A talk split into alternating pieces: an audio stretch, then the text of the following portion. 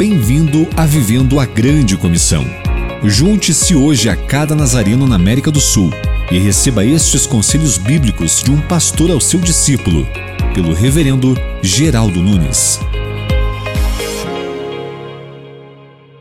Em alguns momentos da história do Novo Testamento, encontramos falsos mestres tentando desvirtuar o ensino e a pregação da palavra de Deus.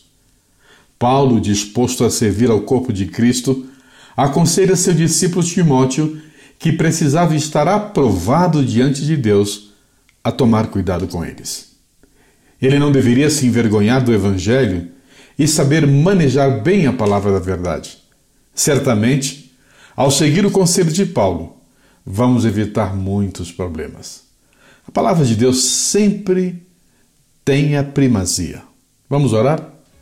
Pai Celestial, é tão bom ter a tua palavra como a nossa bússola. Ela sempre será a luz para todos os povos. Oramos para que o Senhor ministre a cada coração de forma a que jamais deixe de dar o devido lugar àquilo que Deus determina para suas vidas e ministérios na palavra.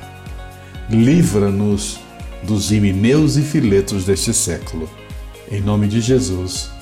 Amém.